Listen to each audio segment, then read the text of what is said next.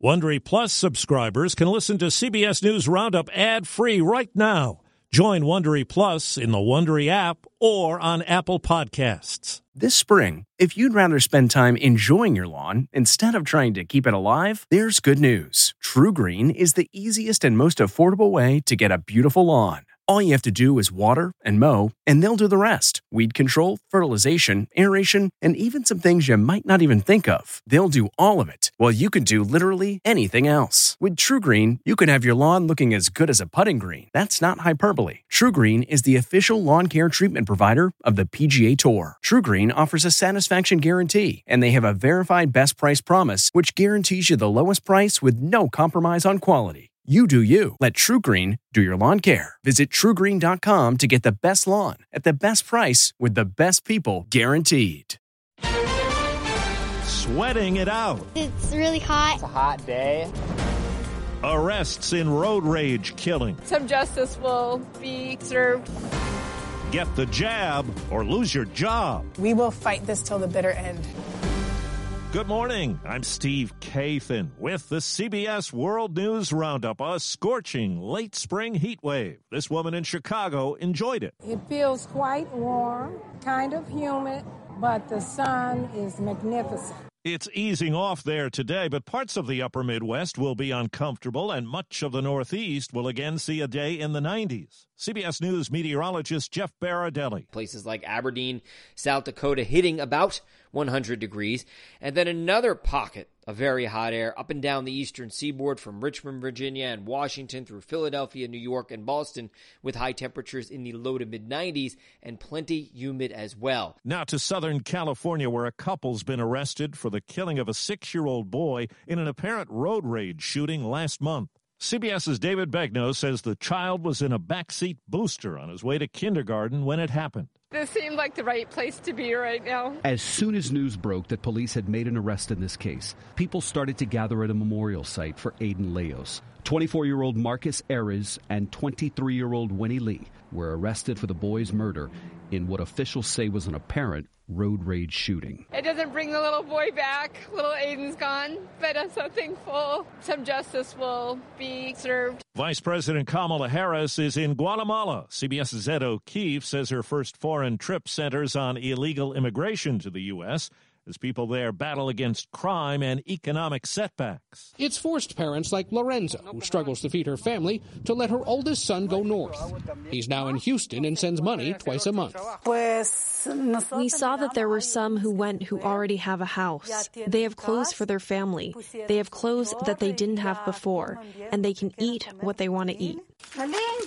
Things are even more dire for Lucia, whose husband also immigrated to Houston and now works in a restaurant. He sends her a few hundred dollars a month that she mostly uses to pay off thousands of dollars in debts to a bank and human traffickers. Mary McInerney, a Chicago native, is country director for Guatemala for Save the Children. The majority of the poor and extremely poor do not have access to food, jobs, and education. There's a new roadblock in the bid by congressional Democrats to pass new federal election laws. CBS's Weijia Jiang says it comes from a member of the party who's a key swing vote, West Virginia's Joe Manchin, who's spoken out in a newspaper piece. Senator Manchin made clear in that op ed that he is not opposed to all of the substance of the bill. His biggest issue is that not a single Republican has signed on board. Manchin wrote that I believe that partisan voting legislation will destroy the already weakening binds of our democracy. In Texas, a lawsuit's been filed against a hospital that requires its healthcare workers to get the COVID 19 vaccine. CBS's Janet Shamlian is in Houston. Nurse Jennifer Bridges is the lead plaintiff in a lawsuit against her employer of seven years, Houston's Methodist Hospital, which is requiring all workers to get the COVID vaccine by today or risk losing their jobs. If we're not comfortable injecting something into our body, do not fire us and make us lose our livelihoods. Hospital CEO Dr. Mark Boom says 99% of his employees have already been vaccinated and calls the lawsuit nonsense.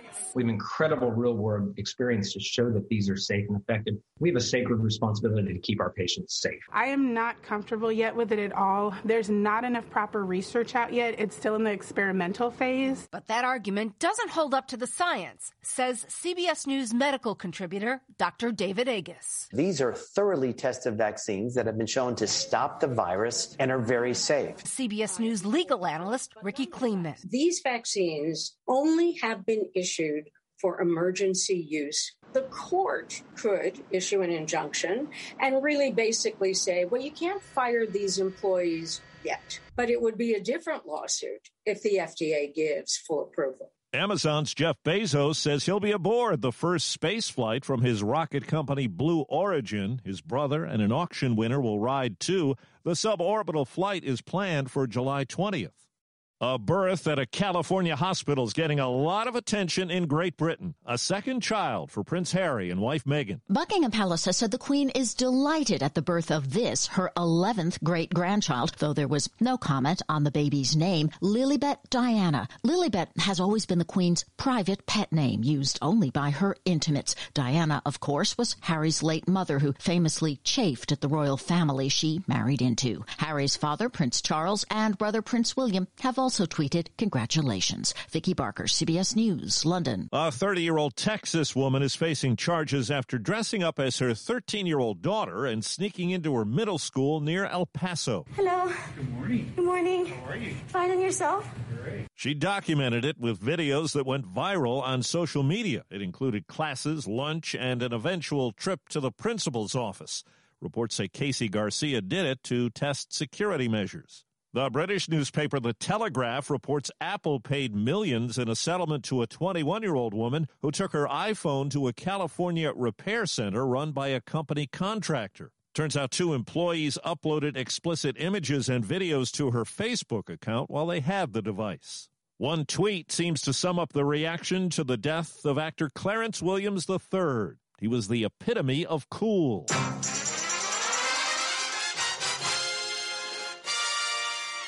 He burst on the scene in the ABC counterculture hit The Mod Squad in the late 1960s as undercover detective Link Hayes. Williams also played Prince's father in Purple Rain. He died at home in Los Angeles, colon cancer. He was 81.